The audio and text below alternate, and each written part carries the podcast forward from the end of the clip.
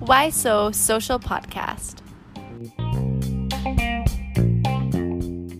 สวัสดีค่ะ ก็กลับมาพบกับ Why So Social Podcast กันอีกครั้งนะคะ Podcast ที่จะพาทุกคนไปรู้จักกับกิจการเพื่อสังคม นวัตกรรมสังคม และการเคลื่อนไหวทางสังคมค่ะ วันนี้เนี่ยปอกับพี่เต็มก็ไม่ได้อยู่กันเพียงแค่ 2 คนนะคะ เพราะวันนี้เราเชิญแขกรับเชิญที่ถือว่าข้ามบอร์ดในวงการ SE เลย แล้วปอก็เชื่อว่าหลาย ๆ คนเนี่ยต้องรู้จักตัวองค์กรเป็นที่เรียบร้อยแล้วแหละเผลอๆเนี่ยไปกดไลค์เพจเขาแล้วด้วยอะพี่เต็มเดี๋ยวเฉลยเลยดีกว่าวันนี้เราเชิญใครมาคะได้เลยครับปอแขกรับเชิญที่เราเชิญมาวันนี้นะครับก็คือคุณสุดารัตน์โรจน์พงษ์เกษมนะครับผู้จัดการทั่วไปสมาคมธุรกิจเพื่อสังคมหรือว่าพี่ดาของเรานั่นเองครับ สวัสดีครับผมสวัสดีค่ะทีนี้เนี่ยเชื่อว่าหลาย ๆ คนเนี่ยน่าจะเคยผ่านหูผ่านตามาแล้วนะครับ เรื่องของ SE Thailand ทีนี้เนี่ยอยากให้พี่ดาลองเล่าคร่าว ๆ หน่อยครับว่า SE Thailand เนี่ยคืออะไรแล้วก็เข้ามามีบทบาทใน Ecosystem ของธุรกิจเพื่อสังคมในประเทศไทยยังไงบ้างครับค่ะก็ SE Thailand เราก็เป็นเหมือนองค์กรครับเครือข่ายอะนะคะ เราจดทะเบียนเป็นสมาคม เราก็ประกอบไปด้วยสมาชิกที่เรียกตัวเองว่าเป็นธุรกิจเพื่อสังคมละกันนะคะ ถามว่าเรามาได้ยังไงเนี่ยมันเริ่มต้นมาจากช่วงที่มีการร่างพระราชบัญญัติส่งเสริมวิสาหกิจเพื่อสังคมนี่แหละค่ะแล้วก็กลุ่มผู้ประกอบการเพื่อสังคมเนี่ยทั้งรุ่นใหม่รุ่นเก่าก็มารวมตัวกันว่าเราเนี่ยจะร่วมพัฒนาตัวร่างพรบนี้ได้ยังไงอะนะคะ เราก็มีการทำหนังสือถึงเอ่อสภานิติบัญญัติแห่งชาติเนาะพูดถึงความต้องการของเราอะไรอย่างนี้ไป แล้วก็ปรากฏว่าก็ได้รับการนำไปปรับปรุงแก้ไขในร่างพรบด้วยเราก็เลยมองว่าการรวมกลุ่มกันเนี่ยมันมี power ของการรวมกลุ่มเราน่าจะจัดตั้งองค์กรอะไรที่เป็นลักษณะขององค์กรเครือข่ายที่มีการดำเนินการอย่างต่อเนื่องก็เลยเป็นที่มาของการเกิดสมาคมขึ้นค่ะโอ้โห สุดยอดเลยครับพี่ดา แล้วอย่างนี้เนี่ยคนที่จะเข้ามาอยู่ในเครือข่ายของ SE Thailand เนี่ยคือเข้ามาเป็นสมาชิกถูกไหมครับ แล้วก็คืออยากจะถามว่าใครบ้างที่สามารถเข้ามาเป็นสมาชิก แล้วก็เข้ามาแล้วเข้ามารวมกลุ่มแล้วจะได้อะไรแบบว่ามีสิทธิพิเศษอะไรอย่างนี้ไหมครับ ตัวสมาคมเองเราก็เป็น association เนาะอืมก็เหมือนเป็นคลับของคนที่ทำธุรกิจเพื่อสังคมนะคะ ตอนนี้เราก็เปิดรับสมาชิก 2 ประเภท ประเภทแรกเราเรียกว่าสมาชิกสามัญนะคะ ก็คือองค์กรที่เป็นธุรกิจเพื่อสังคม เราดูหลักๆเนี่ยสามเรื่องว่าข้อหนึ่งองค์กรของคุณมีการกำหนดวัตถุประสงค์ทางสังคม ในการดำเนินงานเป็นหลักหรือเปล่านะคะ ข้อ 2 มีการใช้โมเดลทางธุรกิจ คือมีการหารายได้จากการขายสินค้าและบริการหรือไม่อะนะคะ ไม่ใช่เพียงรับเงินสนับสนุนเพียงอย่างเดียว แล้วก็ตัวสุดท้ายเนี่ยเราก็ดูว่ามีการวัดผล แล้วก็อธิบายผลลัพธ์ทางสังคมที่ตัวเองทำเนี่ยได้หรือเปล่า ซึ่งถ้าผ่านเกณฑ์ 3 ข้อโดยที่เราไม่ได้ไปจำกัดว่าจะต้องสัดส่วนเป็นยังไงก็เข้ามาจอยกลุ่มด้วยกันได้ค่ะ ส่วนสมาชิกสมทบของเราเนี่ยก็จะเป็นบุคคลธรรมดาอืมอาจจะเป็นนักวิชาการหรือเป็นคนที่แบบเริ่มสนใจอยากจะทำธุรกิจเพื่อสังคม แล้วก็อยากจะมาเรียนรู้จากเครือข่าย เราก็เปิดรับเหมือนกันค่ะ ซึ่งปัจจุบันตัวเมื่อกี้คุณเต็มถามถึงสิทธิประโยชน์ใช่ไหมคะ ปัจจุบันเราก็หลักๆเนี่ยก็จะมีเรื่องของแบ่งปันองค์ความรู้แชร์องค์ความรู้กันอะไรอย่างเงี้ยค่ะ สมาชิกก็มีการบอกมาว่า อยากจะรู้เรื่องนั้นเรื่องนี้อยากให้เชิญคนนั้นคนนี้มาพูดอะไรต่างๆ แล้วก็ทำออกมาเป็นรูปกิจกรรมปัจจุบันจะมี SE Night ที่เกิดขึ้นทุกเดือนนะนะคะ ซึ่งปัจจุบันด้วยผลกระทบจากโควิดเนี่ยเราก็ move ไปเป็นแบบออนไลน์ซะส่วนใหญ่ครับแล้วก็จะมีสิ่งที่เรียกว่า SE Class ที่เราไปดึงเอา partner อย่างเช่น BCG d t a c อะไรอย่างเงี้ยค่ะ มาจัดอบรมให้เป็นสักช่วงประมาณครึ่งวันอะไรอย่างเงี้ยค่ะ ในหัวข้อที่สมาชิกสนใจนะคะ เรื่องที่ 2 ก็เป็นเรื่องของ connection นะคะคือทำยังไงให้สมาชิกเนี่ยแบบเกื้อหนุนกันเองได้ หรือว่าสามารถไปรู้จักหน่วยงานทั้งภาครัฐภาคเอกชนข้างนอกที่ support SE ในปัจจุบันอย่างเช่น เมื่อปีที่แล้วเราก็เพิ่งทำโครงการร่วมกับธนาคารออมสินนะนะคะ เป็นโครงการแบบว่า offer ตัวสินเชื่อเงื่อนไขพิเศษ ให้กับสมาชิกธุรกิจเพื่อสังคมอืมซึ่งมันก็เป็นช่วงแบบหลังโควิด ก็สามารถช่วยให้หลาย ๆ องค์กรที่ผ่านเกณฑ์เนี่ยสามารถที่จะแบบเข้าถึงเงินทุนในการทำให้องค์กรยังรันไปได้อยู่อย่างนี้เป็นต้นนะนะคะ แล้วก็เราก็จะทำในเรื่องของการสร้างความเข้าใจเกี่ยวกับเรื่องธุรกิจเพื่อสังคม ก็มีทั้งเรื่องของการโปรโมทสมาชิกของเราเอเองด้วย แล้วก็เป็นการโปรโมทความรู้ทั่วไปเกี่ยวกับธุรกิจเพื่อสังคม เพื่อให้สาธารณชนส่วนใหญ่เนี่ยแบบรู้จักธุรกิจเพื่อสังคมมากขึ้น แล้วก็อยากจะเข้ามา support หรืออยากเข้ามาเป็นประกอบการทางสังคมมากขึ้นค่ะแล้วอย่างนี้เนี่ย SE ที่เป็นสมาชิกอยู่ตอนนี้ครับไม่ทราบว่ามีอยู่คร่าวๆประมาณกี่บริษัทครับพี่ดา ตอนนี้เรามี 50 องค์กรค่ะที่เป็นสมาชิกสามัญแล้วก็จะมีสมาชิกสมทบรู้สึกจะอยู่ราวๆ20 กว่าคน อืมโอเคครับพี่ดา วันนี้เนี่ยปอยังไม่ได้บอกนะว่า episode เนี่ยเราจะคุยกันเรื่องอะไร เพราะฉะนั้นวันนี้เรื่องที่เราจะมาคุยอะถือว่าใหม่มาก นั่นก็คือเรื่องของสถานการณ์ของ SE ในเมืองไทย ว่าตอนเนี้ยเราอยู่ถึงจุดไหนแล้ว สาเหตุที่มันใหม่อะเพราะว่าเราเอาตัว report ที่เพิ่งคลอดออกมาในช่วง 1-2 เดือนที่ผ่านมาที่มีชื่อว่าสภาพการธุรกิจเพื่อสังคมในประเทศไทย หรือว่า State of Social Enterprise in Thailand นะคะ แต่ว่าวันนี้เนี่ย Why So Social อะไม่ได้มาเล่า report ให้ฟังหรอกเพราะถ้าเล่าเลยเนี่ยทุกคนเชื่อว่าหลับอะหลับแน่นอนแต่วันเนี้ยเราจะเอาประเด็นที่ทางทีมงาน Why So Social อะเห็นแล้วละว่ามันแบบเฮ้ยมันมีความแซบอะหรือแซบในที่นี้คือแบบเราเกิดคำถาม พออ่าน report ปุ๊บเกิดคำถาม หรือรู้สึกว่ามันน่าจะเอามาขยายได้อีกอะค่ะแต่ทีนี้ต้องขอชี้แจงก่อนนะว่าตัวreport เนี่ยค่ะเป็นผลมาจากแบบสอบถามจาก SE จำนวน 171 รายเนาะเพราะฉะนั้นเนี่ยบางทีอะค่ะ aspect มันอาจจะไม่ได้ครอบคลุมใน SE ที่เขาไม่ได้อยู่ในตัว survey ค่ะอะถ้างั้นเดี๋ยวเริ่มกันเลยในเรื่องของประเด็นของการเกิด SE ในเมืองไทยกันดีกว่า ก็คือจากรายงานอะเราจะเห็นได้ว่าจำนวน SE ที่ก่อตั้งขึ้นจำนวน 78รายนี่คือถือว่าเยอะในช่วงปี 51ถึง60 สาเหตุหลักๆค่ะ ปอก็พอเข้าใจว่า โอเค มันเป็นเนื่องจากว่ารัฐบาลเนี่ยโปรโมทแนวคิดของธุรกิจเพื่อสังคม แต่ที่เนี้ยปอก็ไม่แน่ใจว่ามันมีปัจจัยอื่น ๆ อีกไหมที่ในช่วงปี 51ถึง60 นะคะ ที่ทำให้จำนวน SE เพิ่มมากขึ้น โอเคค่ะ ที่เมื่อกี้น้องปอพูดถึงตัวภาครัฐเนาะแน่ ๆ เลยช่วงนั้นเนี่ยถ้าทุกคนย้อนหลังกันไปแล้วก็จำกันได้เนี่ยมันมีการจัดตั้งสำงานส่งเสริมกิจการเพื่อสังคมใช่ไหมคะที่อยู่ภายใต้ตัวสสสองค์กรภาครัฐตรงนั้นก็มีส่วนในการผลักดันนโยบาย แล้วก็ส่งเสริมธุรกิจเพื่อสังคมค่อนข้างเยอะ แต่ว่าประเด็นหนึ่งเนี่ยที่เข้ามาเสริมมาก ๆ ก็คือเรามีองค์กรตัวกลางที่เป็นองค์กรเอกชนเอง หรือว่าองค์กรระหว่างประเทศเนี่ยค่ะเข้ามาเล่นในประเด็นนี้ค่อนข้างเยอะด้วย อย่างช่วงนั้นก็จะมีแบบ unlimited เมืองไทยที่เพิ่งเกิดขึ้นซึ่งปัจจุบันก็ดำเนินการต่อเนื่อง แต่ว่าที่อยู่ในชื่อของ change fusion ด้วยนะคะ ที่ที่ทำงานกับทางบ้านปูอะไรอย่างนี้ มีองค์กรตัวกลางอย่าง School of Change Maker ที่ spin off ออกมาจากอโชกาแล้วก็มาผลักดันในเรื่องของการแบบหาปัญหาสังคม แล้วก็พูดถึงประเด็นของการแก้ไขปัญหาสังคม ผ่านนวัตกรรมใหม่ๆ อะไรอย่างเงี้ยค่ะ แล้วก็ตัวองค์กรระหว่างประเทศเองอย่าง UN หรืออะไรก็เริ่มหันมามอง เรื่องการประกอบการทางสังคมมากขึ้น British Council ก็เข้ามาผลักดันในเรื่องของการสร้างนโยบายที่มันจะมาส่งเสริมธุรกิจเพื่อสังคมมากขึ้นอะไรอย่างเงี้ยค่ะ เพราะฉะนั้นก็ต้องบอกว่ามันเหมือนมีส่วนของตัวผู้เล่นใหม่ ๆ องค์กรใหม่ ๆ ที่เข้ามาพูดถึงประเด็นนี้มากขึ้นแล้วก็มีโครงการหรือว่าทรัพยากรอะไรต่างๆ เข้ามา support ในช่วงนั้นเนี่ยเยอะแล้วก็เริ่มมีการพูดถึงเยอะขึ้น เรียกได้ว่าภาคเอกชนเนี่ยก็เป็นส่วนสำคัญในการผลักดันทำให้ตัว SE เพิ่มขึ้นใช่ไหมคะ ใช่ค่ะ แล้วถ้าเป็นในช่วงปัจจุบันนะคะ ตั้งแต่ปี 60 ให้หลังมาถึงปัจจุบันเนี่ยค่ะ คิดว่าปัจจัยที่ทำให้ SE เพิ่มจำนวนมากขึ้นค่ะ มันเหมือนกับช่วงปี 51 ถึง 60ไหมคะ คิดว่ายังคงเป็นปัจจัย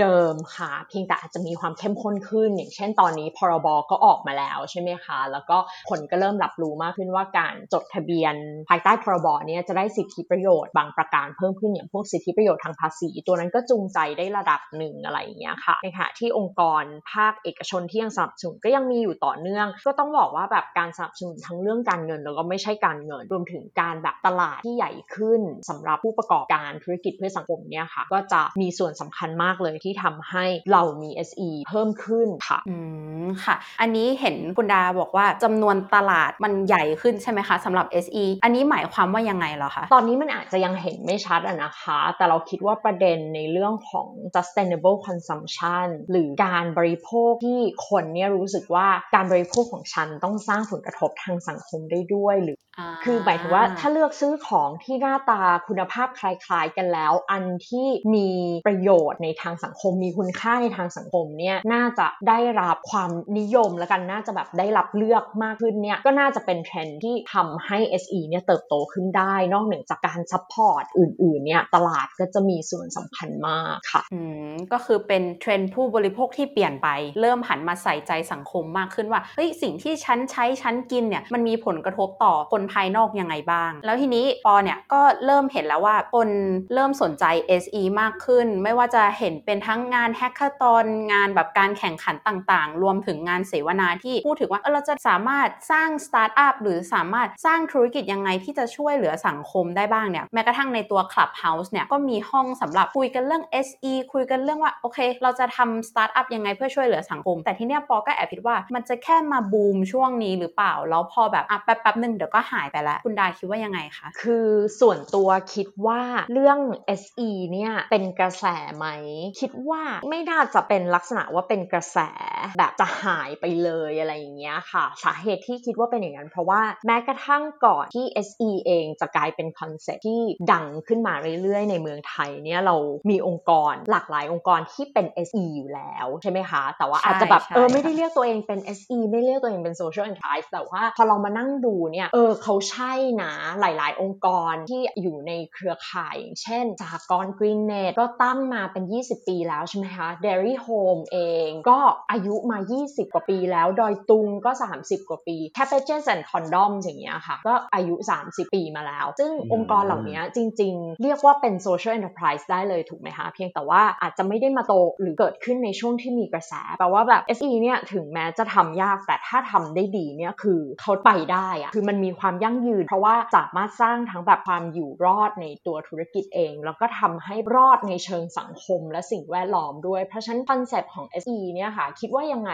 มันน่าจะอยู่เพียงแต่มันได้รับการโปรโมทไหมเท่านั้นอะไรอย่างเงี้ยค่ะ แล้วก็ปัจจัยที่ 2 ประเด็นที่2เนี่ยคือเราคิดว่าปัญหาทุกวันนี้มีเยอะอย่างที่เราเห็นใช่ไหมคะ เรื่องความเหลื่อมล้ำแก้กันไม่ปัญหาสิ่งแวดล้อมใช่ แล้วก็วิธีการผลิตหรือการบริโภคแบบเดิมมันถูกตั้งคำถามเยอะขึ้นใช่ไหมคะซึ่ง SE เนี่ยถือว่าเป็นแชมเปี้ยนในเรื่องนี้เลย ในเรื่องการแก้ไขปัญหาพวกนี้ เพราะฉะนั้น SE เนี่ยต่อให้ไม่เป็นกระแส ยังไงก็ตามมันความเป็นเครื่องมือในตัวของมันเอง เพื่อแก้ไขปัญหาเหล่านี้อยู่ แล้วก็เรายังมองว่ามันน่าจะเป็นธุรกิจที่สุดท้ายสามารถไปอินสปายธุรกิจใหญ่ ๆ ด้วยให้หันมาทำแบบ in process CSR หรือทำ CSV มากขึ้นอะไรอย่างเงี้ยเราเลยมองว่า SE เนี่ยไม่น่าจะหายไปตราบใดที่ปัญหาเนี่ยปัญหาสังคมปัญหาสิ่งแวดล้อมมันยังไม่ได้หมดไป แล้วก็ประเด็นที่3เนี่ยเราก็รู้สึกว่าแบบคนรุ่นใหม่ๆอะตระหนักถึงสิ่งต่างๆ เหล่านี้มากขึ้น แล้วก็คนรุ่นนี้ก็จะต้องเข้าไปเป็นพนักงานในองค์กร ไปเป็นผู้บริโภคโตไปเป็นผู้ประกอบการเอง เพราะฉะนั้นการทำ SE ก็จะจับกลุ่มคนเหล่านี้ได้มากขึ้น หรือกระทั่งว่าแบบบริษัทในต่อๆไปเนี่ยคงจะไม่พูดประเด็นเรื่องความยั่งยืน หรือความรับผิดชอบต่อสังคม คือละเลยไม่ได้อีกแล้ว เพราะไม่งั้นก็จะดึงคนเหล่านี้เข้ามาทำงานด้วยไม่ได้อะไรอย่างเงี้ยค่ะ เราก็เลยมองว่ามันไม่น่าจะหายไปแบบนั้นแบบหายไปเลย แต่ว่ามันได้รับการโปรโมทมากน้อยเท่าไหร่มากกว่าค่ะ คนลุก อันนี้เห็นด้วยนะ ประเด็นในเรื่องของบริษัทใหญ่ๆอะค่ะ ที่เขาไม่พูดเรื่องของความยั่งยืนไม่ได้แล้ว มีเคสหนึ่งที่แบบปอไปเจอข่าวมาที่บริษัท H&M หรือว่า n i กี้อะค่ะ ที่เขาออกมาประกาศว่าโอเคเขาจะไม่ใช้ป้ายจากประเทศจีนแล้ว เนื่องจากว่าปัญหาในเรื่องของ labor issue ที่มีการใช้แรงงานชาวอุยกูอย่างเงี้ยค่ะมันเหมือนกับว่าบริษัทใหญ่ๆต้อง take action แล้วไม่งั้น consumer เขาจะผันไปหาบริษัทที่เขามีความใส่ใจเรื่องความยั่งยืนใช่เลยค่ะ ทีนี้เดี๋ยวมาคุยประเด็นเรื่องของตัวที่ตั้งของ SE กันบ้าง เนื่องจากในรายงานอะ SE ส่วนใหญ่อะค่ะเขามีสำนักงานอยู่ที่กรุงเทพกับปริมณฑลเป็นหลัก แต่ปอก็เข้าใจว่า SE หลาย ๆ เจ้าอะค่ะ ที่เขาไม่ได้ทำ survey นี้ หรือไม่ได้อยู่ใน report เนี่ยก็มีสำนักงานอยู่ที่ต่างจังหวัดด้วยปอก็เลยอยากจะรู้ว่าการทำงานของ SE ที่อยู่ในต่างจังหวัดอะมันมีลักษณะการเติบโต การดำเนินธุรกิจแตกต่างไปจาก SE ที่อยู่กรุงเทพไหมคะคือจริง ๆ เดี๋ยวอาจจะขออนุญาตพูดถึงประเด็นเรื่องว่าทำไมผลการการศึกษามันถึงค่อนข้างแบบเหมือนเกาะกลุ่มอยู่ที่กรุงเทพด้วยนะคะ คือเราคิดว่ามันมี 2 ปัจจัยหลักๆ เลยคือพอดีช่วงที่เราเริ่มเซอร์เวยเนี่ยปรากฏว่าเจอโควิดเข้าไปค่ะ ความตั้งใจของเราที่จะลงไปในระดับภูมิภาค แล้วก็ไปชวนคู่คนมาคุยมาร่วมต่อแบบสอบถามเนี่ยมันก็เลยทำไม่ได้ ก็เลยต้องเหมือนอาศัยว่ามีคนเข้ามาทำแบบสอบถามออนไลน์เป็นหลักอันนั้นข้อหนึ่งข้อ2เนี่ยสิ่งที่เกิดขึ้นก็คือพอเราลงไปพูดคุยเดินทางไปพูดคุยไปได้เนี่ยมันก็เลยกลายเป็นว่าเรารู้สึกว่ามันมีคนกลุ่มหนึ่งเลยแหละ ที่น่าจะเรียกตัวเองว่าเป็น social enterprise ได้เพียงแต่ว่าเขายังไม่ได้ทำแบบนั้น แล้วมันต้องอาศัยการไปพูดคุยหรืออะไรอย่างเงี้ยค่ะ ที่จะทำให้เขารู้สึกว่าเฮ้ยจริง ๆ เขาใช่นะแล้วมา participate เหมือนกับว่าแบบพอเราต้องใช้ออนไลน์เป็นหลักอย่างเดียวเนี่ยมันก็เลยทำให้เราเราไม่สามารถที่จะเข้าไปเรียกผู้คนว่าแบบเฮ้ยคุณอาจจะใช่นะมาลองดูอย่างเงี้ยคือคิดว่าจะมีคนกลุ่มหนึ่งเลยที่ไม่ได้เข้ามาทำแม้ว่า จริง ๆ เราคิดว่าเขาน่าจะใช่ SE อะไรอย่างเงี้ยค่ะ มันก็เลยถูกเหมือนแบบ exclude ไป โดยที่เป็นข้อจำกัดในเชิงนี้ คราวนี้ถามว่าในต่างจังหวัดคิดว่าลักษณะการเติบโตหรือการดำเนินธุรกิจต่างไปไหมคือเราคิดว่าในต่างจังหวัดเนี่ยค่ะน่าจะมีสองกลุ่มนะคะ ที่อาจจะเป็น SE ได้กลุ่มหนึ่งเรามองว่าก็คือเป็น SME นี่แหละ ที่อาจจะมีพันธกิจอะไรของตัวเองเนี่ยในด้านสังคมด้วย แต่ว่าเนื่องจากอาจจะยังไม่ได้รู้ว่ามันมี concept ของ SE อยู่นะ แล้วตัวเขาเองเนี่ยสามารถที่จะแบบเหมือน relate กับ concept นี้ได้เนี่ยก็กลุ่มหนึ่งซึ่งกลุ่มนี้เนี่ยคิดว่าจะมีการเติบโตและลักษณะปัญหาอะไรต่างๆ ที่คล้ายๆกับ SE ที่เข้ามาสำรวจกับเรา ซึ่งอยู่ที่กรุงเทพนี่แหละค่ะ กับอีกกลุ่มหนึ่งเลยเนี่ยคือรูปแบบกลุ่มที่เจ้าของเนี่ยเป็นกลุ่มผู้รับผลประโยชน์เลย กลุ่มนี้ก็คือกลุ่มที่เป็นสากลวิสาหกิจชุมชนนะคะ ที่เรามองว่าการจัดตั้งอะไรของเขาเนี่ยมันเป็นไปเพื่อประโยชน์ในการพัฒนาชุมชนสังคมหรือว่าเอ่อทำลดเรื่องความเหลื่อมล้ำในพื้นที่ทำงานของเขาอะไรอย่างเงี้ยค่ะ เพียงแต่ว่ากรอบในการมองเขาก็อาจจะยังไม่ได้ใช้ SE เข้ามามองว่าเออเขาใช่หรือไม่ ซึ่งตัวนี้จะเป็นตัวที่เรายังตอบยาก เพราะว่ามีคนเข้ามาทำแบบสำรวจที่เป็นคนกลุ่มนี้ค่ะน้อยจริง ๆ เราก็มองว่าเออในในหนหน้าที่เราจะมีโอกาสทำเพื่อที่จะเอามาเปรียบเทียบกับปีเบสไลน์เนี่ยเราต้องพยายามเข้าถึงคนกลุ่มนี้ให้มากขึ้นนะคะ เพื่อที่จะเข้าใจลักษณะต่างๆของเขาได้มากขึ้น อันนี้ปอเห็นด้วยกับพอยที่พี่ดาพูดเลยนะคะ เพราะว่าคือปอเนี่ยไปอ่านหลาย ๆ article ในแบบพวก SME Thailand แล้วก็อ่านก็อ้าวเขามีการจ้างงานแบบ local people แล้วก็แบบทำให้ชุมชนเนี่ยมีรายได้ แล้วรู้สึกว่าเฮ้ยมันตรงกับคอนเซปต์ SE เลยแต่ทำไมเขาถึงไม่ได้อ้างถึงว่าโอเคเขาเป็น SE อะไรอย่างนี้เป็นต้นตอนนี้ก็คือ get แล้วว่ามันมี gap ในเรื่องของความเข้าใจกันอยู่ เดี๋ยวอันนี้อยากจะถามแบบว่าคำถาม follow up นิดนึงจากเมื่อกี้ที่พี่ดาพูดมา อย่างถ้าสมมติว่ามีผู้ฟังที่ฟังอยู่ตอนนี้ครับแล้วเขาอาจจะมีธุรกิจบางอย่างที่เขาทำอยู่เขาฟังมาถึงตรงนี้เนี่ยอาจจะเกิดคำถามในใจว่าเฮ้ยฉันเป็น SE หรือเปล่าอย่างเงี้ยครับถ้าสมมติว่าเราจะอธิบายให้เขาฟังง่าย ๆ หรือว่ามีคุณสมบัติอะไรมีคุณลักษณะอะไรที่พอจะบอกได้ไหมครับ ว่านี่แหละอยู่แบบว่าเข้าข่ายในการเป็น SE อย่างเงี้ยครับ อืมอืมค่ะ ดาคิดว่าธุรกิจเพื่อสังคมอะมันคือไฮบริดคือเป็นลูกผสมอืมขององค์กรธุรกิจครักับบองค์กรสังคม ที่เราเข้าใจแต่ดั้งเดิมอะค่ะว่าแบบองค์กรธุรกิจก็คือแสวงหากำไรสุดๆเลย ส่วนองค์กรภาคสังคมก็คือแบบทำเพื่อสังคมสุดๆเลย มันคือแบบลูกผสมระหว่างสองสิ่งนี้คราวนี้ถามว่าผสมกันแล้วหน้าตาออกมาเป็นยังไง ก็คือต้องเป็นองค์กรที่มีวัตถุประสงค์หลักอะค่ะเป็นวัตถุประสงค์ทางสังคม คือเพราะฉะนั้นเนี่ยการเกิดขึ้นของตัวองค์กรเนี้ยมันจะมีโจทย์อะไรบางอย่างที่ไม่ใช่เรื่องของการแสวงหากำไรเป็นหลัก แต่เป็นเรื่องว่าฉันต้องการแก้ไขปัญหานี้นะ ฉันต้องการพัฒนาประเด็นนี้นะ เสร็จแล้วใช้ตัวเครื่องมือด้านธุรกิจอะค่ะการหารายได้ จากการขายสินค้าและบริการเนี่ยเข้ามาทำให้มีความยั่งยืนทางการเงิน เพื่อที่สุดท้ายจะสามารถตอบวัตถุประสงค์ทางสังคมที่ตัวเองตั้งไว้อย่างยั่งยืน เพราะฉะนั้นถามว่าใช่หรือไม่ใช่ก็ต้องไปดูอะค่ะว่าตัวองค์กรเนี้ยตั้งมาด้วยวัตถุประสงค์อะไรข้อแรกเลย ซึ่งถ้าเป็นวัตถุประสงค์เพื่อสังคม แล้วไม่ได้เดินในทางที่รับแต่เงินบริจาคหรือเงินสนับสนุนเพื่อที่จะมาทำให้ตัวเองบรรลุวัตถุประสงค์ทางสังคม ก็คือมี part ของธุรกิจเนี่ยเข้ามาช่วยให้เกิดความยั่งยืนทางการเงิน แล้วก็ตัวเองไปตอบวัตถุประสงค์ทางสังคมที่ตั้งไว้ได้ ก็คิดว่า simple ประมาณนั้นเลยอะค่ะ อืมครับโหอันนี้เห็นด้วยกับพี่ดามากๆ แล้วก็จริง ๆ มี keyword หนึ่งที่พี่ดาพูดออกมาแล้วรู้สึกว่ามันใช่มากคือความยั่งยืนทางการเงิน ไม่ได้แบบว่าแค่ตอบเรื่อง social purpose อย่างเดียวแต่ว่าดูด้วยว่าตัวธุรกิจเองเนี่ยมีความยั่งยืนทางการเงินที่จะหาเงินแล้วมา run ธุรกิจตัวเองต่อแล้วสร้าง Impact ต่อเนี่ยได้ดีมากน้อยขนาด ไหนใช่ไหมครับ เพราะว่าจริงๆ เราก็จะเห็นธุรกิจหลายธุรกิจอะไร SE เนี่ยที่ก็คือบอกว่าตัวเองเป็น SE แต่ว่าสุดท้ายแล้วก็มีความสครัลเกิลในการที่จะแบบว่าเหมือนไม่ได้มีความยั่งยืนทางการเงิน แต่ว่า rely ตัวเองด้วยเงินบริจาคเป็นหลักอะไรเงี้ยซึ่งถ้าเป็นในช่วงต้นๆเนี่ยก็อาจจะไม่เป็นไรใช่ไหมคะช่วงที่แบบเรากำลังทดสอบว่ามันจะมีสินค้าและบริการอะไรของเราที่มันตอบโจทย์ตลาดได้จริง ๆ ก็คิดว่ายังเป็นช่วงที่แบบว่าพึ่งพิงเงินสนับสนุนอะไรอย่างนี้ได้ แต่ว่าในระยะยาวที่จะให้องค์กรโตต่อไป แล้วก็ตอบวัตถุประสงค์ทางสังคมนั้นได้ ก็ต้องอย่างที่น้องเต็มบอกเมื่อกี้เลยอะค่ะ ก็ต้องแบบมั่นใจว่าเรามีเงินที่จะมาทำให้วัตถุประสงค์ของเราอะมันอยู่ได้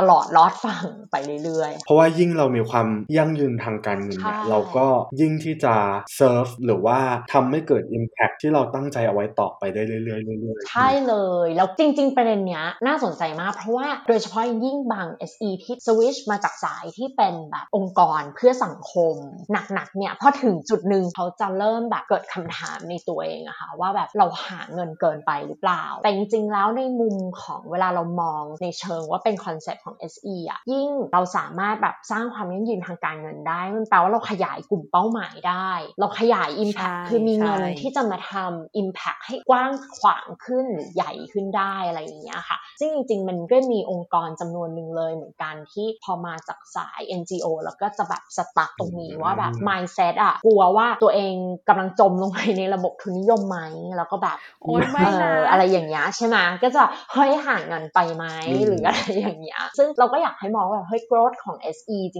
ริง ๆ มันก็คือ growth ของการแก้ปัญหาสังคมเหมือนกัน อันนี้แบบว่าขออนุญาตแชร์นิดนึงคือว่าเต็มเนี่ยเคยมีโอกาสได้ไปสัมภาษณ์ SE ที่หนึ่งครับผม แล้วก็ถามเขาเกี่ยวกับเรื่องการแข่งขันในตลาดอะไรอย่างเงี้ยครับเนี่ยรู้สึกว่าจะสู้กับบริษัทอื่นได้ไหมในระหว่าง SE ด้วยกัน หรือว่าในบริษัทที่ไม่ใช่ SE อะไร แล้วก็ CEO เนี่ยหรือว่าคนที่เป็น founder เนี่ยพูดขึ้นมาอันหนึ่ง ซึ่งส่วนตัวเนี่ยประทับใจมากก็คือเขาบอกว่าการที่เราเป็นธุรกิจเพื่อสังคมเนี่ยแล้วถ้าเราต้องเข้าไปแข่งขันในตลาดเนี่ยต้องอย่ามองตัวเองว่าเราเป็นธุรกิจเพื่อสังคมก่อนนั่นหมายความว่าเรามี social purpose นั่นแหละ แล้วเราก็ต้องการหา profit ในเวลาเดียวกันด้วยก็จริง แต่ว่าเมื่อเข้าไป compete ในตลาดเนี่ยเราก็ต้องมองว่าตัวเราเองก็เป็นธุรกิจที่จะสามารถไป compete กับธุรกิจอื่นๆ ที่ไม่ได้เป็น SE ได้เหมือนกันครับก็เลยรู้สึกว่าโอ้โห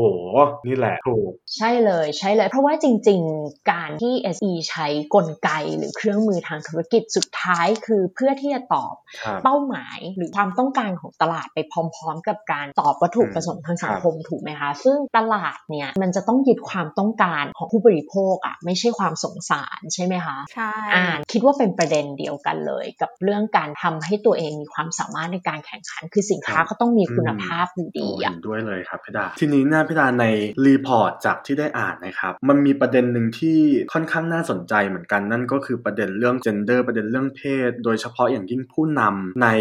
ของธุรกิจเพื่อสังคมหรือว่า SE อะครับคือถ้าสมมติว่าเราลองดูในธุรกิจทั่วไปเนี่ยที่ไม่ใช่ SE บทบาทของผู้หญิงในการเป็นผู้นำเนี่ยอาจจะมี percentage ที่น้อยกว่าผู้ชาย อาจจะมีความเป็นแกลบอะไรบางอย่างอยู่ แต่ทีนี้เนี่ยพอเราลองมาดูในจำนวน SE แล้วก็ลองเปรียบเทียบสัดส่วนของผู้หญิงที่เป็นผู้นำใน SE เนี่ยปรากฏว่ามีค่อนข้างเยอะ อันนี้พี่ดาคิดว่าเกิดจากแฟกเตอร์อะไรครับผม คือในการสำรวจรู้สึกจะบอกว่าแบบ SE เนี่ยมีผู้นำหญิงประมาณ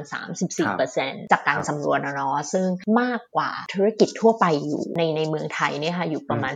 11%ซึ่งจริง ๆ แต่ส่วนตัวดาเชื่อว่าตัวเลขอะน่าจะสูงกว่านี้ เพราะว่าวิธีการสตรัคเจอร์คำถามของเราด้วยคือเราถามถึงแค่ตำแหน่งเดียวอะค่ะ คือ CEO หรือ MD เนี่ยเป็นครับเพศอะไร แต่คราวเนี้ยเราค่อนข้างเชื่อว่าเพราะเราเห็นและคลุกคลีอยู่กับ SE จำนวนหนึ่งเลย ที่ส่วนมาก co-founder จะเป็นชายคนหญิงคน แล้วพอนึกออกใช่ไหมคะ แล้วพอตอนที่แบบแบ่งหน้าที่อะไรกันเนี่ย ผู้ชายจะเป็น CEO แต่ผู้หญิงเนี่ยก็คือจะไปเป็นแบบ COO CFO อะไรหรือว่าใช่ไหมคะ แต่ว่าตำแหน่ง co-founder เนี่ยถืออยู่เหมือนกัน ซึ่งส่วนตัวเนี่ยมองว่าเป็นการแบ่งหน้าที่เฉยๆแล้วก็เลยมองว่าจริง ๆ สัดส่วนผู้นำหญิงเนี่ยน่าจะเยอะกว่าที่สำรวจมาด้วยซ้ำอะไรอย่างเงี้ยค่ะ แล้วก็สาเหตุส่วนตัวคิดว่าน่าจะเป็นจากเรื่องที่ว่าผู้หญิงเนี่ยอาจจะมีรู้สึกว่ามีพลังในเรื่องของการแบบอยากเปลี่ยนแปลงสังคม อยากจะทำอยากจะพัฒนาอยากจะแก้ไขปัญหาสังคมอะไรอย่างนี้มากด้วยก็เลยเป็นเป็นตัวเลขที่ค่อนข้างสูง ซึ่งจริงๆเนี่ยพอไปเปรียบเทียบกับแบบในภูมิภาคเอเชียตะวันออกเฉียงใต้เนี่ยค่ะประมาณ 7 ประเทศที่เขาทำเอา report ตัวนี้มาเทียบกัน จริง ๆ ของเมืองไทยอะ rate ต่ำสุดเลยนะ โอ้ตาย ใช่ ของสิงคโปร์เนี่ยสูงถึงแบบ 56%แต่ว่าโอ้ SE เนี่ยมีสัดส่วนของผู้นำที่เป็นผู้หญิงเยอะกว่าผู้ชายด้วยโอ้น่าสนใจ แล้วอันเนี้ยครับ อย่างผู้หญิงที่เข้ามามีบทบาทใน SE เป็นผู้นำหญิงหรืออะไรก็ตามพี่ดามองว่าเขามีอุปสรรคอะไรบ้างไหมครับ ในการที่เป็นผู้นำหญิงในองค์กรที่เป็นองค์กรธุรกิจเพื่อสังคมด้วยอย่างเงี้ยครับเราก็ไม่เคยสอบถามมาอืมเหมือนกันครับเนาะแต่ก็เป็นประเด็นที่น่าสนใจ แต่ว่าเราลองมาดูที่อันที่เราทราบละกันค่ะ จากที่เราลองรันไอตัวคำตอบที่ได้มาจากกลุ่มที่เป็นผู้นำหญิง แล้วถามเขาว่าเขาเจอปัญหาอะไรแล้วมันเหมือนข้อมูลโดยทั่วไปหรือเปล่าอะไรเงี้ยเขาบอกว่าอุปสรรคของผู้นำหญิงเนี่ยค่ะ จริง ๆ ตัวเลขที่น่าสนใจคือมันไม่มีอุปสรรคไหนที่เขาพูดแล้วมันดอมิเนนต์มากๆอะคือมันกระจายมากเลยอะค่ะ คือแบบค่อนข้างหลากหลาย แต่ว่าตัวที่แบบเขาเมนชั่นมาอันดับแรกเนี่ยตรงกับที่ทุกคนเจอเหมือนกันคือเรื่องสภาพคล่องทางการเงิน ซึ่งก็เลยคิดว่าโอเค อันนี้อาจจะไม่ได้มีปัจจัยเรื่องเพศเข้ามาเกี่ยวหรอกครับคือถูก SE เจอเหมือนกันครับอะไรอย่างเงี้ยค่ะ แต่ว่าอันที่มาอันดับ 2 กับอันดับ 3 เนี่ย จะเป็นตัวที่ผลสำรวจโดยทั่วไป ไม่ได้ยกประเด็นนี้เป็นประเด็นหลัก แต่พอเป็นผู้นำหญิงเนี่ยสองประเด็นเนี้ยมันขึ้นมาเป็นประเด็นอันดับ 2 อันดับ 3 ก็คือรู้สึกว่ามีปัญหาเรื่องการได้รับเงินสนับสนุนในเงินแกรนต์เลยตอนตั้งต้น โอ้โห แล้วก็อีกอันหนึ่งครับคือเรื่องว่าเขาบอกว่ามีปัญหาด้านการตลาดคือดีมานมีปัญหาดีมานสามารถขายสินค้าได้น้อยอะไรอย่างเงี้ยอืค่ะมโหอันนี้อันนี้ที่พี่ดาพูดมาอันดับ 2 เรื่อง funding เนี่ยอันนี้แชร์ประสบการณ์ส่วนตัวนิดนึงนะครับจำเคยช่วยบริษัท funding ของสิงคโปร์ที่หนึ่งเนี่ยทำ research กับ SE ในประเทศไทย ซึ่ง topic ในการทำเนี่ยก็คือว่าเป็นการทำ research กับ SE ที่ผู้หญิงเนี่ยเป็นผู้นำแล้วก็เพื่อที่จะดูว่า SE ที่ผู้หญิงเป็นผู้นำหรือว่ามีสัดส่วนของผู้หญิงใน leadership ในองค์กรเยอะเนี่ยมีความยากในการเข้าถึง funding จริง ๆ หรือเปล่า แล้วก็หลังจากที่ทำร่วมก็คือทำร่วมกับหลายประเทศนะครับ มีประเทศไทยมีเอ่อเมียนมาแล้วก็มีอินโดนีเซีย ก็คือปรากฏว่าผลก็ออกมาตามที่เขาตั้งสมมติฐานครับว่าอืม SE ที่ผู้หญิงเป็นผู้นำเนี่ยเขาเรียกว่ามีความ struggle มีความยากลำบากการที่จะเข้าถึงอืม funding มากมากกว่าที่ผู้ชายเป็นผู้นำใน SE ก็โอ้ถือว่าตรงกันงั้นเดี๋ยวเรามาพูดถึงเรื่องของอุตสาหกรรมที่ SE มักจะทำกันมั่งดีกว่า คือจากผลสำรวจใน report เนาะมันก็จะโชว์ว่ามี 3 อันดับที่ SE เนี่ยมักจะทำก็คือด้านเกษตรกร ด้านการศึกษา แล้วก็ด้านสุขภาพมากที่สุดเป็น 3 อันดับแรก อันเนี้ยค่ะ มันสามารถเป็นตัว indicator บอกอะไรได้ไหมว่าทำไม SE ถึงทำสามด้านนี้เป็นหลัก ส่วนตัวพี่คิดว่าบอกได้เลยค่ะ เพราะว่าคิดว่ามันค่อนข้างสะท้อนปัญหาที่แบบเป็นปัญหาหลักในสังคมอืมไทยปัจจุบันนะคะ คืออันแรกเลยคือเรื่องความเหลื่อมล้ำด้านรายได้ คือถ้าเกิดเราลองไปดูพวกเอ่อสถิติของประเทศอะไรอย่างนี้เนาะเราจะเห็นว่าแบบเหมือนตอนเนี้ยภาคการเกษตรเนี่ยเป็นภาคที่แบบมาอันดับคือแพ้ภาคท่องเที่ยวแพ้ภาคอุตสาหกรรมไปหมดแล้วอะเนาะคือแต่ก่อนเนี้ยมันอาจจะแบบเป็นอันดับต้น ตอนเนี้ยมันลงมาเป็นน่าจะอันดับ 3 อันดับ 4 แล้ว แต่ว่าคนที่เป็นแรงงานที่อยู่ในกลุ่ม sector เนี้ยคือเกินครึ่งมั้งคะของประเทศเนี่ยอยู่ตรงนี้ใช่ไหมแล้วก็อย่างที่เรารู้ว่าการเกษตรมันได้รายได้ปีละแบบครั้งอย่างมากก็คือ 3 ครั้งเนาะครับมันไม่ได้แบบมีความมั่นคงต่อเนื่องเพราะฉะนั้น gap ส่วนหนึ่งในเรื่องความเหลื่อมล้ำทางรายได้เนี่ยมันคือของคนที่อยู่ในชนบท ซึ่งทำงานภาคเกษตรกับคนที่อยู่ในเมืองที่ทำงานภาคบริการและอุตสาหกรรม ซึ่งการที่มี SE เข้าไปทำงานในด้านเกษตร เยอะก็คือเพื่อที่จะ bridge gap นี้อืมอันนี้ส่วนแรกที่คิดว่าเออมันสอดคล้องกับสภาพปัญหาของบ้านเราอะนะคะ ส่วนตัวที่ 2 ก็เป็นเรื่องคุณภาพการศึกษา ถึงแม้เราจะบอกว่าเออเรามีแบบตัวการศึกษาขั้นพื้นฐานที่ทุกคนแบบเข้าถึงได้เหมือนกันแต่ส่วนตัวพี่ว่าเราปฏิเสธไม่ได้เนาะว่าคุณภาพอะอืมไม่มีทางเท่ากันเลยครับถูกไหมคะยากมากใช่ใช่ซึ่งเราคิดว่าตัว SE ที่ทำเรื่องการศึกษาเยอะก็เข้าไปตอบโจทย์ตรงนี้แหละ ในขณะที่เรื่องสาธารณสุขเนี่ยก็ต้องบอกว่าแบบเฮ้ยเมืองไทยเรากำลังแบบเข้าสู่ complete aging society เนาะอีกไม่กี่ปีข้างหน้าเท่านั้น คิดว่าอีก 2 ปีมั้งเราคือจะเข้าสู่จุดที่คนสูงอายุเนี่ยจะมีสัดส่วน 20%ของประชากรทั้งหมด เพราะฉะนั้นถ้าเราเห็นหลาย ๆ solution ที่ SE ทำออกมาเนี่ยจะตอบโจทย์คนสูงอายุเนาะเราก็เลยคิดว่าอ่าอันนี้ก็เป็นนวัตกรรมหนึ่งที่จะมาช่วยในเรื่องปัญหาสังคมที่เราคิดว่ากำลังจะเกิดขึ้นต่อมา ถ้าเกิดเราไม่ได้รีบเข้าไปทำอะไรสักอย่างตอนนี้ อันนี้ในตอนแรกอะครับพี่ดาพี่ดามีการเมนชั่น พระราชบัญญัติอันหนึ่งขึ้นมาในตอนแรกของทอล์กเลย ก็คือเป็นพรบวิสาหกิจเพื่อสังคมใช่ไหมครับปี 2560 ตัวนี้เนี่ยอยากจะทราบว่า อันนี้คือเป็นพรบวิสาหกิจเพื่อสังคมอันแรกของประเทศไทยเลยไหมครับ ที่เคยมีมา คือใช่เลยเป็นอันแรกของประเทศไทยแล้วต้องบอกว่าเป็นอันแรกของภูมิภาคด้วยอืมแล้วอย่างนี้ครับตัวพรบวิสาหกิจเพื่อสังคมที่ถูกร่างขึ้นมา มันมีข้อดีมีข้อเสียยังไงบ้างไหมครับ แบบว่าในมุมมองของพี่ดาเอง หรือว่าในมุมมองของแบบว่า SE ในกลุ่ม ข้อดีเนี่ยข้อแรกเลย แน่นอนว่าการมีพรบเนี่ยมันแสดงถึงคอมมิชเมนต์ระดับหนึ่งนะคะว่าอย่างน้อยเนี่ยจะมีหน่วยงานที่เข้ามาดูแลเรื่องนี้อย่างต่อเนื่องอย่างเฉพาะเจาะจงใช่ไหมคะ แล้วก็จะมีนโยบายเนี่ยที่เกี่ยวข้องกับด้านการส่งเสริมวิสาหกิจเพื่อสังคมเนี่ยออกมาดูแลโดยเฉพาะอันนั้นข้อดีแรกเลยคือเป็นเป็นเรื่องของ commitment ส่วนอันที่2เนี่ยก็คือว่าในตัวพรบเองจะมีเรื่องของเป็นกรอบของการให้สิทธิประโยชน์ต่างๆอะไรเงี้ยค่ะ ปัจจุบันก็มีหลายๆหน่วยงานภาครัฐออกมาขานรับละ อย่างเช่นกรมสรรพากรก็มาออกกฎหมายลูก เพื่อที่จะตอบโจทย์เรื่องสิทธิประโยชน์ทางภาษี ให้กับตัว SE เอง แล้วก็ให้กับคนที่สนับสนุน SE ตัวนี้ก็มีออกมาแล้ว ทางกลต.เองอะค่ะก็ออกมาเรื่องการจะ support ยังไงให้ทาง SE สามารถระดมทุนจากประชาชนเป็นการทั่วไปได้ง่ายขึ้นอะไรอย่างเงี้ยค่ะ ตัวพรบมันก็จะเป็นเหมือนกรอบที่เปิดให้องค์กรภาครัฐที่เกี่ยวข้องเนี่ยสามารถเข้ามาทำงาน อันต่อต่อไปที่การระบุเอาไว้ในพรบแล้วเราก็จะต้องดูคอยดูคอยติดตามต่อไป ก็อย่างเช่น พวกการจัดซื้อจัดจ้าง เป็นกรณีพิเศษของภาครัฐอะไรอย่างเงี้ยค่ะคล้ายๆกับว่าตัวพรบก็เปิดช่องเอาไว้ให้หน่วยงานต่างๆเนี่ยสามารถเข้ามาส่งเสริมตอบสนอง SE ได้มากขึ้น อันนี้ข้อดีนะคะ ส่วนข้อเสียเท่าที่นึกออกนะคะก็คือตอนนี้ที่เราได้ยินจากบาง SE ก็คือว่าตัวสิทธิประโยชน์ที่ออกมาเนี่ยยังไม่สนับสนุนองค์กรขนาดเล็กๆ มากพอ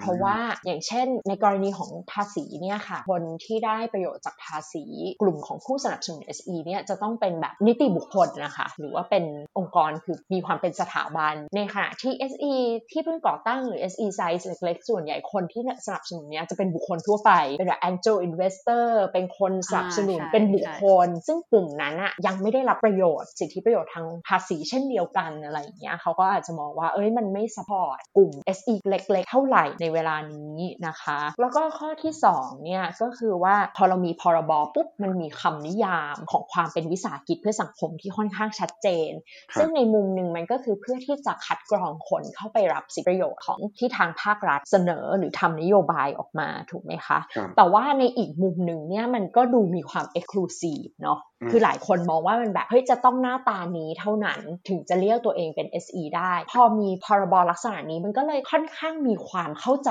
ผิดบางประการขึ้นมาว่าเฮ้ยเราไม่สามารถเรียกตัวเองเป็น social enterprise ได้ละตอนเนี้ยเพราะกฎหมายบอกว่าคนที่จะเป็นได้ต้องหน้าตา 1 2 3 4 5 อะไรอย่างเงี้ยค่ะ ซึ่งจริง ๆ ถามว่าเอ่อมันผิดที่ตัวกฎหมายไหมก็อาจจะไม่ใช่อะเราว่าอาจจะจะต้องใช้การทำความเข้าใจมากขึ้นนะคะมาแก้ไขความเข้าใจกันว่าเฮ้ยไม่จำเป็นนะคือคำที่เขาสงวนเนี่ยมันคือแค่คำว่าวิสาหกิจเพื่อสังคม แต่ว่าจริง ๆ ถ้าตัวเราเองเห็นว่าเราเป็น social enterprise แล้วก็อยากจะโปรโมตตัวเองในเชิงนั้น อยากจะพูดคุยกับคนโดยใช้คำนี้เราไม่ได้แบบปิดกั้นขนาดนั้นนะ แล้วเราก็ encourage ใช้ใช้ด้วยเพราะเราต้องการให้ sector นี้มันโตขึ้นได้ถูกไหมคะแล้วก็ตรงนี้ก็ต้องใช้ความเข้าใจเข้ามาสื่อสารให้เยอะขึ้นอะไรอย่างเงี้ยค่ะ เจอหลายเคสเหมือนกันที่แบบเราไปรู้จักคนบางคนใหม่ ๆ ที่เรารู้สึกว่าฟังไอเดียเขาแล้วเราแบบเฮ้ยเออพี่แบบทำ SE เลยอะแล้วเขาจะบอกว่าเฮ้ยผมไม่ใช่อะไรเงี้ยแบบเฮ้ยเราฉันไม่ใช่ เพราะว่าถ้าใช่เราจะต้องจดทะเบียนได้อะไรเงี้ยเราก็จะแบบโอเคล่ะอันนั้นมันใช้เพื่อที่จะบอกว่าเราเข้าเกณฑ์ในการเข้าไปรับสิทธิประโยชน์บางประการหรือเปล่าเฉยๆเราไม่อยากจะปิดกั้นว่ามันทำให้คุณไม่สามารถเรียกตัวเองว่าเป็นธุรกิจเพื่อสังคมได้ และอันนั้นเป็นสิ่งที่ส่วนหนึ่งทางสมาคมพยายามจะโปรโมทด้วย แล้วเราพยายามอยากจะให้คนอยากากจะทำ SE เยอะๆ แล้วก็เข้ามามีส่วนร่วมเข้ามาเจอเพื่อนมาเจอเครือข่ายอะไรอย่างเงี้ย ไม่อยากให้แบบปิดกัน้น อันนี้ฟังจากพี่ดาเล่ามามันให้ความรู้สึกเหมือนว่าความเป็น SE นี่คือมันเป็นสเปกตรัมเหมือนกันนะครับ มันแบบว่าอยู่บนแถบสีที่มันไม่ได้มีแค่ว่าขาวหรือดำใช่หรือไม่ใช่ แต่มันยังมีสีเทาตรงกลางครับแล้วอย่างตรงนี้ครับพี่ดาพอตัวพรบวิสาหกิจเพื่อสังคมเนี่ยมันอาจจะมีข้อบางอย่างที่เมื่อกี้อย่างที่พี่ดาบอกมาเรื่องภาษีสำหรับ SE เจ้าเล็กๆอย่างเงี้ยครับตรงนี้ในตัวพรบวิสาหกิจเพื่อสังคมเองก็คืออมีแนวโน้มใช่ไหมครับก็อาจจะมีการแบบว่าพัฒนาต่อไปเรื่อยๆ เป็นเวอร์ชั่นต่อไปใช่ แต่จริง ๆตัวพรบเนี่ยค่ะอาจจะไม่ได้เป็นตัวที่มีการแก้ไขเปลี่ยนแปลงอะไรขนาดนั้น เพราะว่าตัวพรบเป็นลักษณะมันให้กรอบเอาไว้อะค่ะ มันเป็นแบบการขานรับขององค์กรที่เกี่ยวข้องมากกว่าที่จะไปออกกฎหมายลูกให้มันสอดคล้อง คราวนี้เนี่ยอย่างเท่าที่พี่ดาเข้าใจก็คือว่าแบบกรมสัมภากรเองเขาก็เริ่มรับไปแล้วว่าเอเรื่องบุคคลทั่วไปเนี่ยเขาจะไปดูว่ามันจะปรับยังไงเพื่อที่จะให้ได้ประโยชน์กันด้วยหรืออะไรอย่างเงี้ยนะคะ แต่ก็ต้องดูต้องติดตามกันต่อไป ได้ครับ ทีนี้เนี่ยเมื่อกี้พี่ดาพูดขึ้นมาว่าอยากจะให้ ecosystem ของ SE เนี่ยก็คือขยายไปเรื่อยๆ มีคนเข้ามาเป็นธุรกิจเพื่อสังคมขึ้นเรื่อยๆอย่างเงี้ยครับแต่ว่าอันนี้ตัวเลขใน report เนี่ยบอกเอาไว้ว่า 35.6%เลยของธุรกิจที่อาจจะเข้าข่ายว่าเป็นธุรกิจเพื่อสังคมเนี่ยแต่ไม่ได้มีการมาจดทะเบียนเป็น SE ซึ่งก็นับว่าเป็นสัดส่วนที่ค่อนข้างเยอะเหมือนกันนะครับ ทีนี้เนี่ยอยากจะถามพี่ดาว่าพี่ดาคิดว่ามันมีปัจจัยอะไรที่ทำให้ผู้ประกอบการเขายังอาจจะลังเลใจยังไม่อยากที่จะจดทะเบียนเป็น SE อันนี้เราก็ไม่ได้มีการถามใครเป็นทางการเนาะแต่เราก็ชวนคนที่เรารู้จักเจอบ้างเราไม่ได้จดทะเบียนเนี่ยลองพูดคุยดูว่าเขาคิดยังไงอะไรอย่างเงี้ยนะคะ ที่เรารู้สึกว่าแยกได้ชัดๆ อาจจะเป็นกลุ่มที่แบบยังรอรอดูอยู่กับอีกกลุ่มหนึ่งก็คืออาจจะเป็นกลุ่มที่คิดว่าไม่จดทะเบียนแน่ๆ คือกลุ่มที่ยังรอรอดูอยู่เนี่ยก็จะเหมือนดูความชัดเจนอยู่หลักๆเนี่ยจะเป็นเรื่องื่องสิทธิประโยชน์ อย่างเช่น กลุ่มที่รอดูอยู่อาจจะเป็นกลุ่มที่แบบยังมีขนาดเล็ก แล้วก็ตัวเองเข้าไปจดทะเบียนตอนนี้ก็อาจจะยังไม่ได้รับสิทธิประโยชน์ทางภาษีใช่ไหมคะเพราะว่าก็ยังไม่ได้กำไร ก็อาจจะยังไม่ได้แบบยกเว้นภาษีหรืออะไรก็ตามอะงั้นยังไม่จดละกันกับที่รอรอดูอยู่อีกส่วนหนึ่งที่สำคัญคือเขารอรอดูเรื่องกองทุนอยู่ค่ะ เพราะว่าในตัวพรบเองเนี่ยมีการบอกว่าถ้าคนที่ได้รับการจดทะเบียนเนี่ยอาจจะต้องมีส่วนการหักรายได้เข้ากองทุนด้วย เขาก็กำลังดูว่า่าเฮ้ยตรงนี้มันจะเป็นสัดส่วนเท่าไหร่อะไรยังไง แล้วก็ประโยชน์จากกองทุนมีมากน้อยขนาดไหนอะไรอย่างเงี้ยค่ะ ก็เลยรอให้ตรงนี้มันชัดเจนขึ้นก่อน ส่วนกลุ่มที่เท่าที่คุยเรารู้สึกว่าไม่จดแน่ๆเนี่ยจะมีประเด็นในเรื่องของการแบ่งปันผลกำไร ว่าการจำกัดสัดส่วนการแบ่งปันผลกำไรที่ไม่เกิน 30%เนี่ยจะทำให้หลายๆ กลุ่มโดยเฉพาะอย่างยิ่งกลุ่มที่เป็นแบบ social startup อะค่ะคือเป็นกลุ่มที่แบบ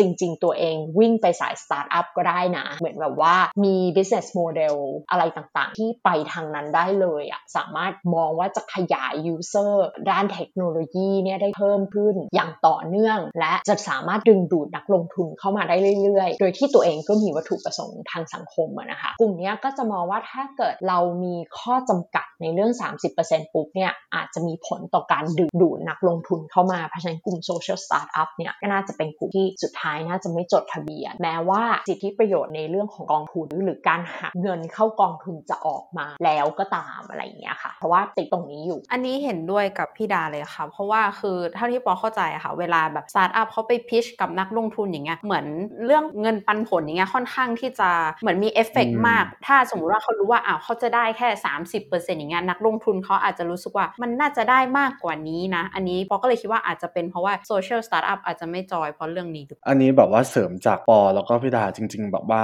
เห็นด้วยเหมือนกัน ถ้าเรามองในมุมของว่าการที่เราเป็น social startup เราสามารถขยายอย่างที่เราต้องการได้ ถ้าสมมติว่ามันมีเรื่องของ 30%ปุ๊บแล้วทำให้นักลงทุนไม่อยากที่จะมาลงทุนกับเรา ในขณะเดียวกัน ถ้าเราทำให้นักลงทุนอยากเข้ามาลงทุนกับเรา แล้วเราโตไปอย่างรวดเร็วเนี่ยเราก็อาจจะมีโซเชียลอิมแพคมากกว่าอะไรอย่างนี้เขาก็เขาก็อาจจะมีการเวทกันตรงนี้อย่างนี้ด้วย ใช่ใช่เดี๋ยวมาคุยกันถึงเรื่องของประเด็นแซบอันนี้แซบของจริงเพราะว่าอ่านแล้วว่า oh my gosh นั่นก็คือเรื่องของความท้าทายในการทำ SE ค่ะ เรื่องแรกเวลาเราพูดกันถึงเรื่องของการทำ SE สิ่งที่ตามมาก็คือ Impact เท่าที่ปอเข้าใจก็คือเวลาเราทำ Social Enterprise ไปสักพักหนึ่งเนี่ย เราต้องมีการวัดตัว Impact ที่เราสร้างให้กับทางสังคม แต่ทีเนี้ยมันก็ยังมี SE หลาย ๆ เจ้าเนี่ยน่าจะประมาณครึ่งหนึ่งในตัว report เนี่ยที่เขาเนี่ยยังไม่ได้ทำการประเมินผลกระทบทางสังคมอะค่ะค่ะ คุณดาคิดว่าอะไรเป็นสาเหตุที่เขายังไม่ได้ทำ social impact assessment นะคะ คิดว่าสาเหตุหลักคือรู้สึกว่ามันยากและใช้ทรัพยากรเยอะค่ะคำว่าใช้ทรัพยากรเยอะในตรงนี้หมายถึงว่า ถ้าจ้าง third party เข้ามาทำ assessment ให้เนี่ยโปรเจกต์หนึ่งก็ค่อนข้างแพงแอบกระซิบได้ไหมคะแอบกระซิบหรอหลักสองถึงสามแสนอืมฮะโอ้ใช่ใช่แพงมากซึ่กระซิบกระซิบดังเลยอ่ากระซิบดัง แต่ว่าแบบว่าถ้านึกว่าบางองค์กรรายได้อะเนาะอาจจะยังไม่เยอะอะอันนี้จะ take up สัดส่วนของรายได้ค่อนข้างเยอะถูกไหมคะ หรือถ้าเกิดอะไม่จ้าง third party ก็ได้ทำกันเองเนี่ยเขาก็รู้สึกว่าเขาก็ยังต้องใช้ทรัพยากรคือต้องเสียค่าใช้จ่ายหรืออะไรก็ตามในการแบบมีคนที่คอยดูเรื่องนี้อะไรอย่างเงี้ยค่ะคราวนี้ก็เป็นส่วนหนึ่งเนาะที่คนมักจะพูดก็คือว่ามันแพงไม่มีคนอะไรอย่างเงี้ย แต่จริงๆ คิดว่าปัญหาหลักอาจจะเป็นความที่ว่าไอตัว social impact assessment เนี่ยมันถูกทำให้เป็นเรื่องที่ยากเกินไปหรือเปล่า กลายเป็นว่าแบบจะวัดผลลัพธ์ทางสังคม ต้องวัดให้ดีไปเลย ไม่ดีไม่ทำซึ่งเอ๊ะอาจจะไม่ใช่ มันน่าจะเป็นว่าแบบทำเถอะทำแบบง่าย ๆ ก่อน แบบที่อาจจะยังไม่ต้องเสียค่าใช้จ่ายมาก หรือต้องลงทุนกับมันมาก แล้วอีกหน่อยถ้าเกิดมีทรัพยากรเข้ามาที่จะทำตรงนี้ได้ก็ค่อยทำให้มันเป็นกิจลักษณะและทำให้ professional ขึ้น คือเราก็เลยรู้สึกว่ามันน่าจะมองกลับกันมากกว่าเนาะว่าแบบเออทำง่าย ๆทำยังไงเราทำก่อนดีกว่ามากกว่าจะคิดว่ามันทำยาก เพราะฉะนั้นถ้าทำได้ไม่ดีไม่ทำเลยดีกว่าอืมอันนี้ปอเห็นด้วยนะ เพราะว่าแบบอันนี้อาจจะเป็นในความคิดของปอก็คือถ้าเวลาเราพูดแม้กระทั่งตัวปอเองอะพอเวลาเราพูดคำว่า social impact assessment อะปอก็จะนึกถึง SROI แล้วแบบการทำ SROI คือ โอ้โห ยากหนังชีวิตมากเออใช่ไหมเพราะฉะนั้นเราต้องมาช่วยกันนะคะน้องปอน้องเต็มว่าเราต้องพูดยังไงให้คนรู้สึกว่าอาจจะไม่ต้องไปเบอร์นั้น แต่ขอให้อย่างน้อยเนี่ยคุณ track คุณรู้ว่าคุณกำลังสร้างความเปลี่ยนแปลงอะไรอยู่แล้วจะ track ความเปลี่ยนแปลงตัวนั้นได้ด้วยอืมเอ่ออาจจะเป็นตัวชี้วัดสักสองสามตัวพอที่ดูต่อเนื่องในระยะเวลาที่เราทำงานอะไรอย่างเงี้ยปีหนึ่งดูสักครั้งแต่มีการเก็บข้อมูลเรื่อยๆ แล้วก็มาเปรียบเทียบแล้วก็ดูว่าเออมันสร้างความเปลี่ยนแปลงนั้นจริงอะไรอย่างเงี้ยแล้วเอาไว้ตอนที่องค์กรโตละ เราค่อยไปทำ SROI ละกันๆแล้วทีเนี้ยค่ะ อันนี้ปออยากทราบนิดนึงว่า คือหลาย ๆ เจ้าที่ทำ SE อะค่ะ ปกติเวลาตอนที่เขาตั้งเขาคิดถึงเรื่องการทำ impact assessment หรือยัง หรือว่าเขาทำไปแล้วค่อยมาคิดที่หลัง อืมพี่อาจจะตอบไม่ได้ชัดเจนอะนะคะ แต่ว่าคิดว่าน่าจะมีทั้งสองแบบค่ะ คือมีทั้งคนที่แบบคิดโดยที่มีหลักวิชาไปแล้วแล้วก็ตั้งมาเลยอะไรเงี้ยแล้วก็ track กับคนที่อาจจะแบบทำไปแล้วแล้วก็จะเห็นอะว่ามันมีความเปลี่ยนแปลงแล้วมาเก็บย้อนหลังก็ได้เหมือนกันโอเคค่ะ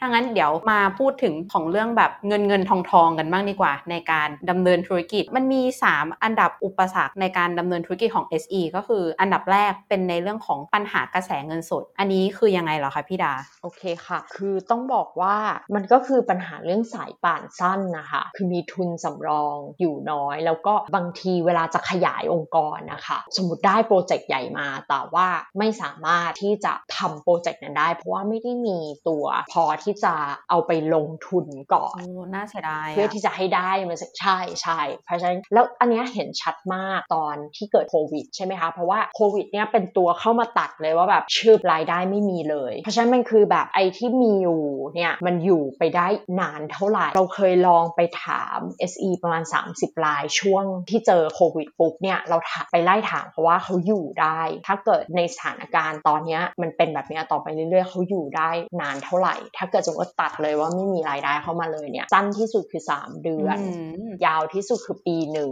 แต่ไม่มีใครปล่อยให้เกิดเหตุการณ์นั้นนะนะคะ หมายถึงว่าไม่มีใครรนั่งรอเฉยๆคือทุกคนก็แบบพีวอตกันเต็มที่เลยขายอันแบบเดิมไม่ได้ไปขายเรื่องใหม่ สินค้าใหม่บริการใหม่ คือเพื่อที่จะเอากระแสเงินสดเนี่ยเข้ามาเติมองค์กร แล้วปัญหาอันต่อมาก็คือเรื่องของการเข้าถึงทั้งเงินกู้แล้วก็เงินลงทุนนะคะเออหมายถึงยังไงหรอคะอันนี้ก็คือว่าถ้าเป็นตัวเงินกู้เนี่ยกับเงินลงทุนนะคะ จริงๆต้องบอกว่าเราพอเราไปแยกดูว่าแบบดูตามอายุของ SE ด้วยเนี่ยเราจะเห็นว่าเขาบอกสาเหตุของตัวเนี้ยต่างกัน คือถ้าเป็น SE ที่เพิ่งก่อตั้งใหม่ๆเนี่ยเขาจะบอกว่าสาเหตุที่เขาเข้าถึงเงินทุนเนี่ยเกิดจาก เป็นเพราะว่าเขายังไม่มี business model ที่เหมาะสมคล้ายๆกับว่า business model ตัวนี้ยังเอาไปขายนักลงทุน หรือยังเอาไปบอกให้ธนาคารเชื่อไม่ได้อารมณ์แบบเขาไม่ซื้ออ่าใช่ว่าแบบมันจะไปรอดหรือมันจะโตได้อะไรอย่างเงี้ยค่ะ อันนี้คือกลุ่มคนที่แบบเพิ่งจัดตั้งหรืออายุยังน้อย กลุ่มที่โตขึ้นมาหน่อยเนี่ยเขาจะบอกว่าปัญหา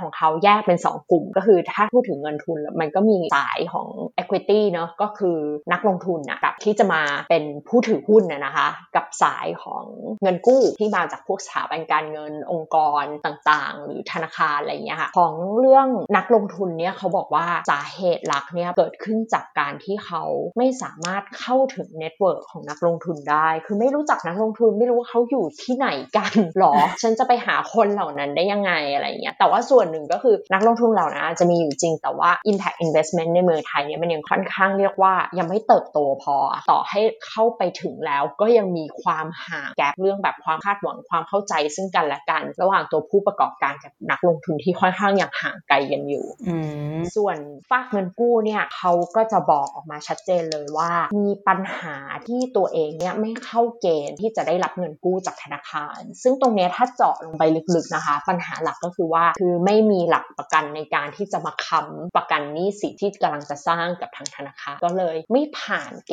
ณฑ์แล้วก็ไม่ได้รับเงินกู้เพนพอยต์อันนี้มันน่าจะคล้ายๆ กับธุรกิจแบบ SME หรือเปล่าคะ ใช่ใช่เป็นธุรกิจแบบคล้ายคล้ายเลยค่ะ มีปัญหาตอนตั้งกับตอนจะโต พอจะโตก็แบบไม่มีตัวที่จะเข้ามาทำให้สามารถที่จะแบบไปรับงานใหญ่หรือไปลงทุนกับอะไรบางอย่าง เพื่อที่จะให้ตัวเองขยับขึ้นไปอีกขั้นหนึ่งอะไร เห็นพี่ดาmention ถึงเรื่องของนักลงทุนนะคะ ทีนี้เนี่ยปอก็เหมือนจะเริ่มเห็นแล้วว่ามี Impact Investor หรือว่านักลงทุนที่เขาอยากจะลงทุนใน Business ที่สร้างพวก Social Impact เนาะแต่ว่าทีเนี้ยค่ะจำนวนมันยังน้อยอยู่ปอก็เลยสงสัยว่าจำนวนตรงเนี้ยมันมีผลต่อการเติบโตของ SE ยังไงบ้างเหรอคะจำนวนที่น้อย คิดว่ามีผลต่อการเติบโตของ SE คือในแง่ที่ว่า ตอนนี้เรายังไม่เห็นอืมโมเดลของ SE ที่คล้ายๆกับทางสตาร์ทอัพว่า ถ้าสมมุติว่าเราเข้ามา route นี้เนี่ยเดี๋ยวพอถึง stage นี้เนี่ยเราจะมีโอกาสอืมอืมเข้าถึงแหล่งเงินทุนประมาณนี้ แล้วเราก็จะสเกลได้เราจะโตได้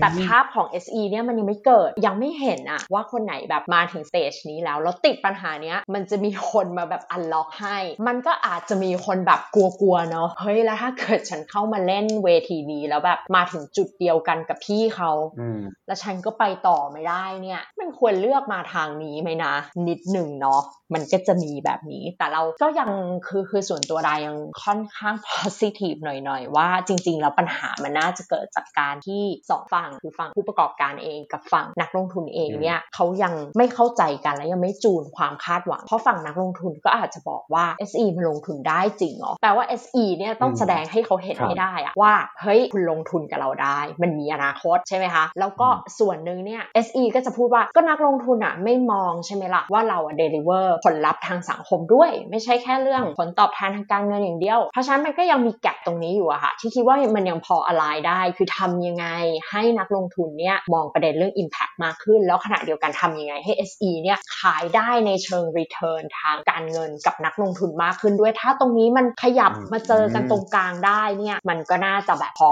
ไปกันได้อยู่พอพูดถึงประเด็นนี้มันก็เคยมันอาจจะลิงก์ไปอุปสรรคอันดับที่ 3 หรือเปล่าคะในเรื่องของการขาดความเข้าใจจากสาธารณชนที่เกี่ยวกับ concept ของธุรกิจเพื่อสังคม ใช่ใช่แล้วก็พอเรามาดูจริงๆอะค่ะ อันนี้มันถือว่าขึ้นมาอันดับค่อนข้างแรงเราคิดว่าแบบเป็นปัจจัยที่ไม่นึกเหมือนกันว่าคนจะ mention เยอะขนาดนี้ ส่วนตัวเรามองว่าตัวเนี้ยเป็นตัวที่ทำให้เกิด ปัญหาอุปสรรคอื่น ๆ ที่เขาพูดเรื่องอื่น ๆ ด้วยอย่างเช่น ปัญหาถัดมาที่เราจะพูดถึงเลยคือแบบหาทาเลนต์เข้ามาทำงานด้วยไม่ได้ คือแบบคนเก่ง ๆ ไปที่อื่นหมดเลย ไปบริษัทใหญ่แบบไม่ไม่มีคนเก่ง ๆ เข้ามาช่วยทำงาน SE เลย หรือแบบผู้บริโภคไม่เข้าใจเราเลย เราขายสินค้าเราได้ยากมาก เพราะว่าผู้บริโภคยังไม่เปลี่ยนแปลงเพียงพอที่จะแบบเข้ามาทำงานกับ SE หรืออะไรอย่างนี้ได้ ซึ่งทั้งหมดทั้งมวลเนี่ยมองไปมองมามันเหมือนมาจากประเด็นนี้เลยเนาะมาจากประเด็นว่าเฮ้ยคนรู้จัก SE ขนาดไหนเพราะว่า SE เขาบอกว่ากระทั่งเรื่องเงินลงทุนหรือเงินอะไรต่างๆ เองเนี่ยก็เป็นปัญหาของเขาในการสื่อสารเหมือนกัน เพราะบางทีเวลาเขาสมมุติว่าองค์กรตั้งมาใหม่ ๆ สิ่งที่อยากหาคือเงินแกรนคนที่ให้แกรนมามองเขาก็จะบอกว่าเฮ้ยแต่คุณตั้งมาในฐานะองค์กรธุรกิจนี้คุณเหมือนให้เราลงทุนให้หรือเปล่า แล้วเสร็จแล้ว return มันก็กลับเข้าสู่คุณนี่